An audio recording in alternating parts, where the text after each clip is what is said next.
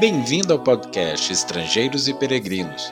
A mensagem de hoje será apresentada por Tomás Guidai. Nas mensagens sobre 1 Pedro, estamos analisando exemplos práticos de como manter um procedimento exemplar entre os descrentes. Já vimos sobre a submissão aos governantes e também sobre a submissão aos patrões no capítulo 2. Hoje vamos refletir sobre a submissão da mulher a seu marido. Vamos começar com 1 Pedro 3, versículo 1 e 2.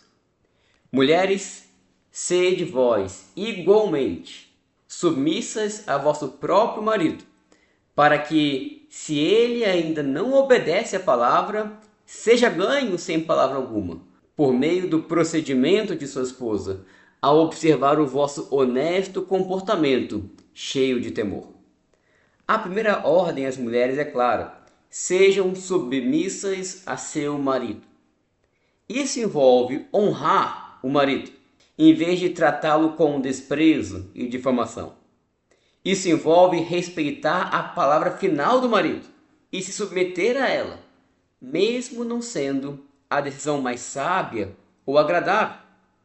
Isso ainda envolve aceitar o direcionamento do marido sem murmuração nem contendas. E Pedro ainda agrega algumas informações a essa ordem com o advérbio igualmente.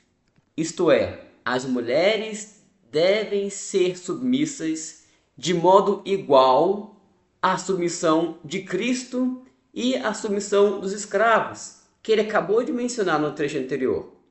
Como sendo submissa aos maridos bons, mas também aos maridos perversos. E ainda mantendo a submissão, mesmo se vierem a ser injustiçados por isso. Esse comportamento de submissão da mulher é caracterizado como honesto e cheio de temor. Uma mulher que age assim certamente está livre de más intenções e teme o juízo de Deus. Esse modo de agir que Pedro vem destacando também tem um alvo: a conversão do marido só pelo comportamento exemplar, sem a necessidade de uma pregação verbal. O apóstolo não está dando uma garantia da conversão do marido aqui, mas provavelmente esse comportamento da mulher gerará interesse no marido em saber o motivo de sua esposa estar agindo assim. Em sequência, Pedro trata da vestimenta da mulher. Ele escreveu: Não seja o adorno da esposa o que é exterior, como frisado de cabelos, adereços de ouro, aparato de vestuário. Seja, porém, o um homem interior do coração, unido ao incorruptível traje de um espírito manso e tranquilo, que é de grande valor diante de Deus. O mundo dá valor a beleza exterior da mulher. Roupas finas, colares, brincos, anéis brilhantes, penteados de cabelo e outras coisas. Mulheres se empenham para se apresentarem ao mundo com belas roupas e maquiagens atraentes. Homens dão valor a mulheres que são externamente atraentes. Mas Pedro nos revela que Deus dá valor aos enfeites interiores da mulher. Mulheres devem se vestir com um espírito manso, ele disse. Mansidão se refere à capacidade de alguém de controlar a sua força para se submeter a outro alguém.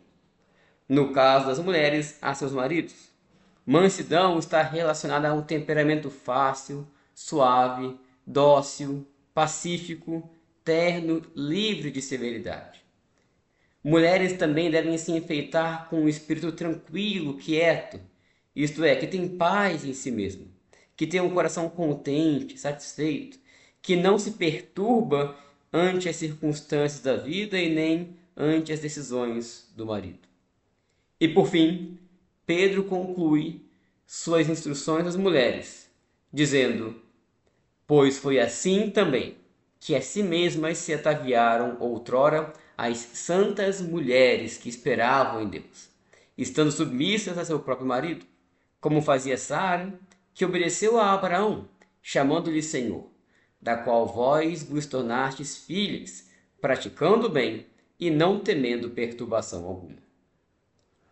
Pedro convida as mulheres a seguirem o exemplo de submissão de Sara, que chamou seu marido de meu senhor, lá em Gênesis 18, versículo 12, mostrando uma submissão oriunda do coração e um respeito a seu marido até no modo de falar com ele. Com esse comportamento, mulheres piedosas agradarão a Deus e serão luz no meio em que estão. Que Deus ajude as mulheres a se enfeitarem com a beleza da vontade de Deus. Obrigado por nos acompanhar nessa jornada pelas Escrituras. Volte amanhã para ouvir mais uma mensagem do podcast Estrangeiros e Peregrinos.